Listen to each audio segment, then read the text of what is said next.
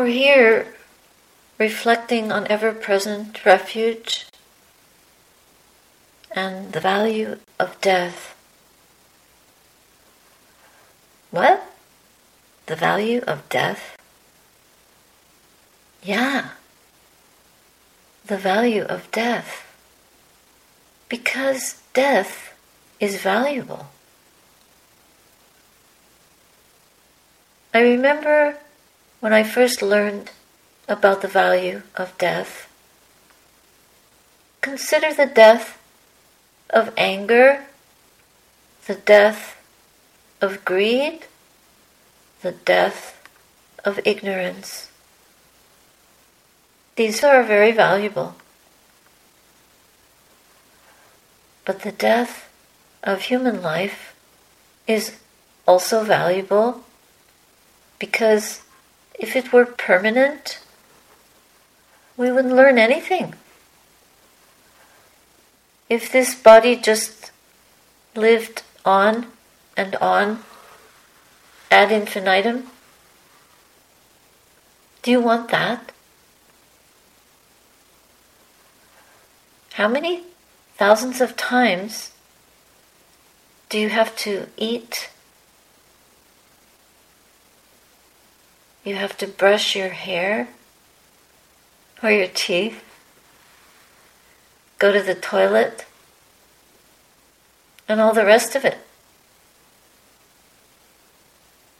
Do you want that? Really? And if you're in a family, you have to stay with all those people indefinitely?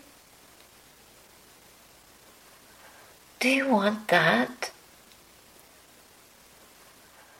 Oh, yes, yes. Really? No. No, we don't. Death is like a strength that we get. It's a delimitation on experience. Death defines our life. It gives it definition. So that's how we learn how to love. Because if things were permanent, we wouldn't know the meaning of love. We would not know how to love. And that would be a terrible loss. Not to know, not to learn how to love.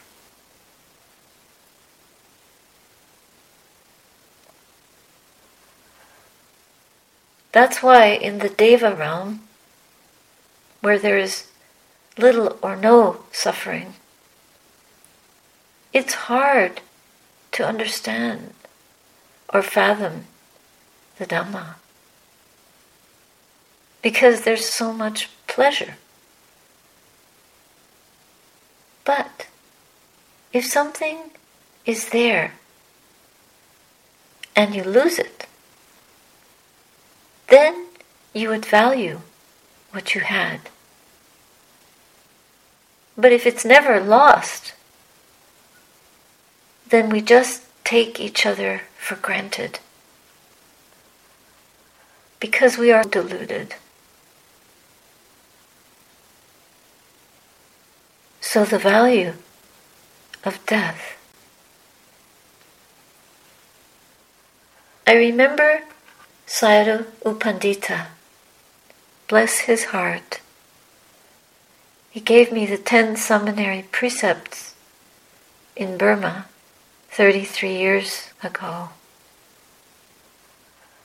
I was on a retreat and he told me that one of the yogis on the retreat came to him crying because her mother had been on the retreat and she died. I was quite young then, and I thought it was so sad. The mother dying on the retreat.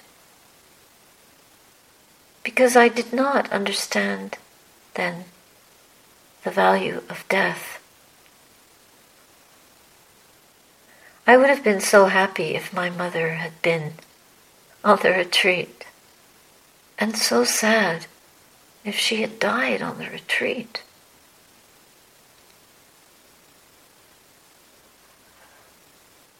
And Sayadaw also said that it was such good karma for the mother to die on the retreat. It's because she died while meditating. She passed away in a high state of concentrating the mind. That was such a wake up call for me because I didn't value death. I didn't understand that death could be something wonderful. If you leave the body when the mind is in such a pure state, then that's incredibly good karma. So, therefore, it helped me to understand where this path is taking us. Not only does it take us to our true home, which is the cultivation of sanctity within us, where we are unperturbed by conditions. In other words, the knowledge of Sotapanna entering the stream. Not only that, but also Sakadagami once returner. Second stage. And then the anagami, non returner. Third stage. And then the fourth stage of enlightenment, the arahant, completely liberated. The real experience of what it is to be empty of any self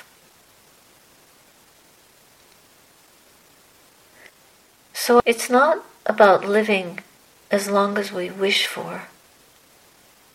We wish each other longevity. But for what? Why do we want to live a long time?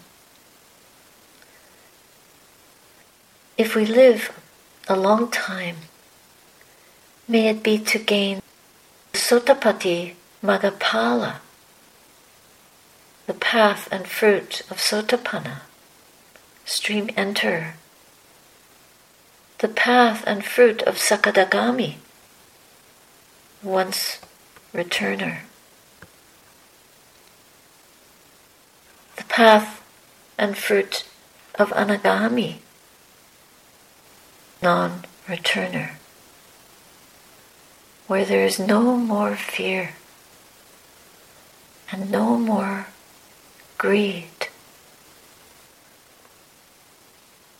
Imagine being without fear, being without greed, without ego. And beyond that is Arahatta Maggaphala, the knowledge of full liberation from these khandhas these aggregates and going beyond any sense of self at all. The mind is totally free.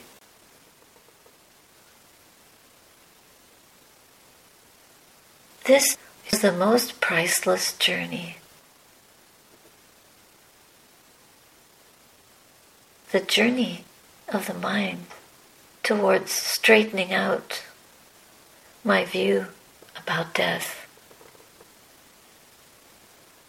So then I felt that that woman who died on the retreat was so lucky. What a wonderful passing away.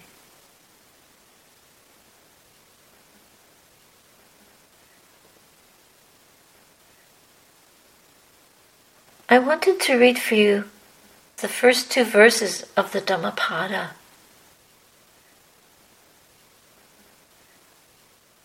All experience is preceded by mind. So the mind receives experience. It's like a recording. We experience something. We're in contact with it. And then we have some kind of response in the mind. A thought, a concept, a reaction, a suffering.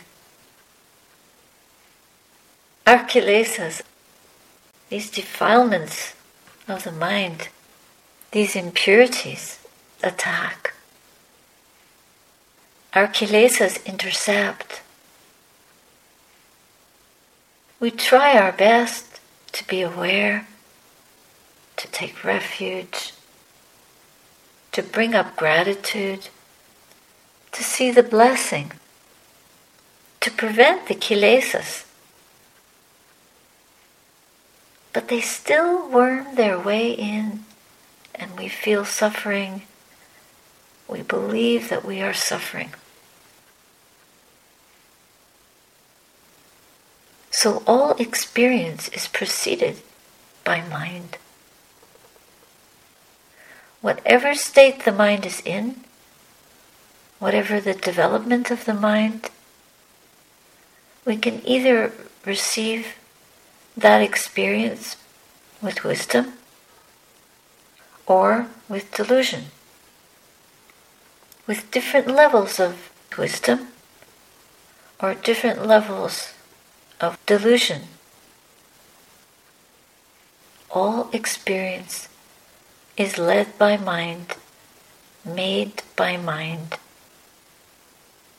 If we speak or act with a corrupted mind, now you might say, but my mind is not corrupted. Well, the kilesas are present, even just a trace a residue of some greed, some wanting in the mind. It's a corruption. It's not pure. If we speak or act with an impure mind, suffering will follow just as the wagon wheel follows the hoof of the ox that pulls it. There it is. All experience is preceded by mind, led by mind, made by mind. If we act or speak with an impure mind, then suffering will follow, just as the cart or the wagon wheels follow the hoof of the ox that draws it. That's the first verse. And then the second verse is the converse. The converse. It's the verse that goes with it, but it gives the dichotomy, the reverse or the flip side of that. All experience is preceded by mind, led by mind, made by mind.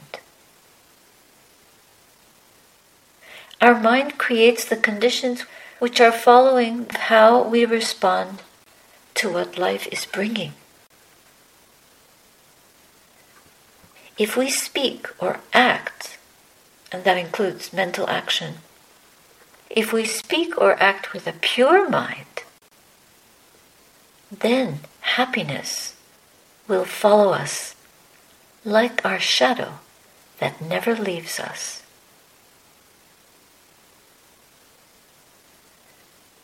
So, if the mind is pure, if the mind is truly at peace, then whatever it's picking up it will pick it up with that purity and with that wisdom. And that will follow the mind, just like our shadow when we walk a certain way in the sun. Our shadow will be right there with us every step of the way.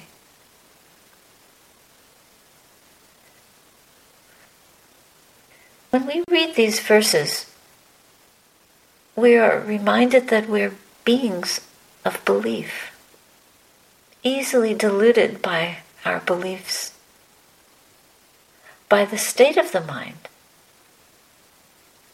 in such a way that we believe things that are unbelievable.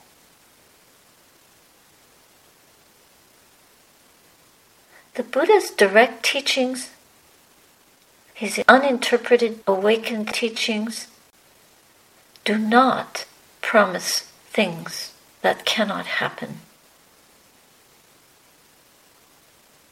He promises things that are certainly within our reach and can be experienced by us directly.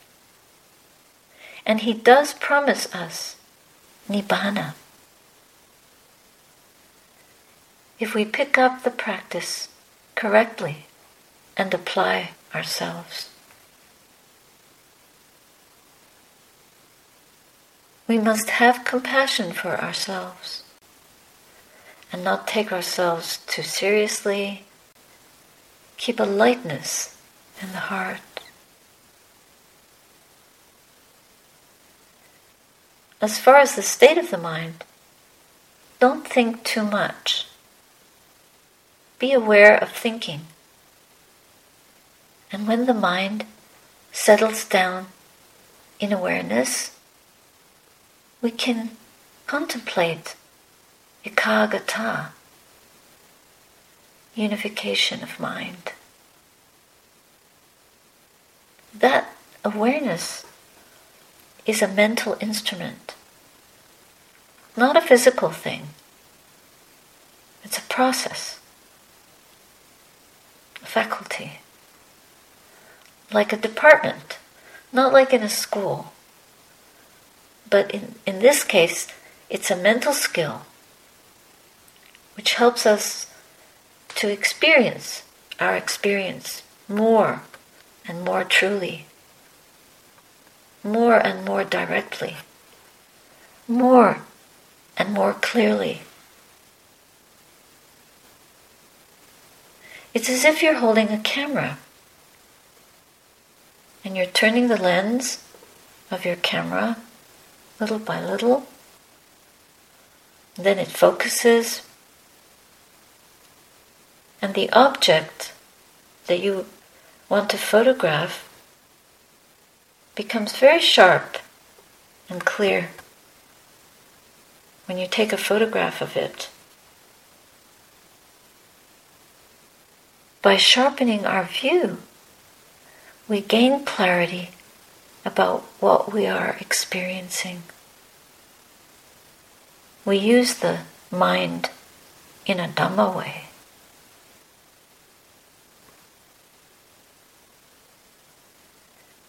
Now, with this quality of awareness and the usage of the mind in the Dhamma way,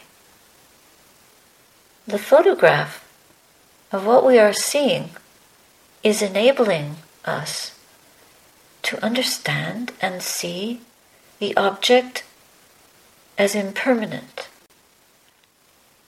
as suffering we see it's empty of any core essence. It's changing in front of our eyes, and we can do nothing with it. We can't stop it. We want it to stay beautiful, and it doesn't. So, our seeing changes. what do we see? We see in the object of awareness the impermanent nature.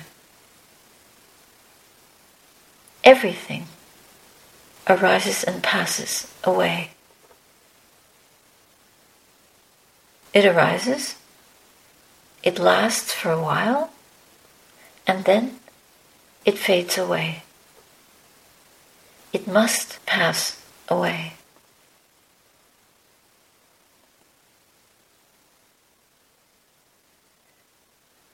The Buddha's cousin, Nandi, was very, very beautiful. She was so beautiful, and everyone loved her for that.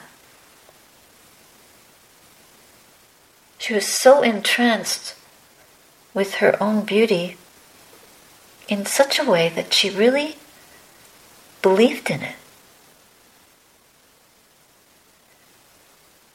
Then all her relatives became disciples of the Buddha. And because of her love and devotion to her family, she decided to become a nun. And she asked permission to become a nun. But the Buddha told her that her physical beauty would become an obstacle for her. So when the Buddha used to call the nuns for an exhortation, Nandi was too embarrassed to appear in front of him. One day, he called her individually, and the Buddha gave her a personal instruction. He performed a psychic feat in front of her. So that instead of seeing her own beauty, Nandi saw the image of herself as a beautiful young woman, grown old and decrepit, with broken teeth and wretched looking skin. So, when she saw that, her mind turned to the Dhamma. Instead of being caught up in greed, hatred, and delusion, her mind became unified. It was no longer scattered and discolored by the poisons of the mind, like being intoxicated with beauty. She became so aware of the truth of what she was seeing that it dispelled all intoxication and it changed the quality of the way she was seeing. That's what we are trying to do.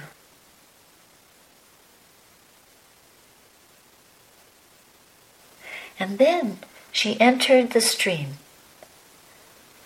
Through her diligent practice, and she eventually became an arahant, a fully awakened being. So, the reason that we want to see more clearly is so that the mind is no longer divided, fractioned, fragmented by the poison of greed, of ill will, of restlessness, of anxiety, of doubt of exhaustion. All of these opinions, resentments, judgments about ourselves and others, all our wrong views divide and fragment, weaken, and disempower our ability to see clearly.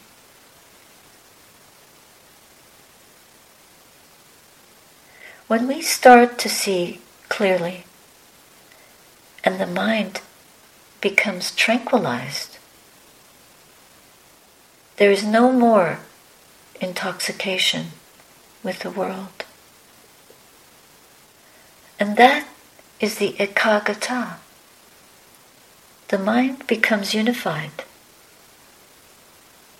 The mind is fully aware with a revolutionary quality of awareness. It's a more awakened awareness. And that's what we long for. Citta Vimutti, the awakened awareness.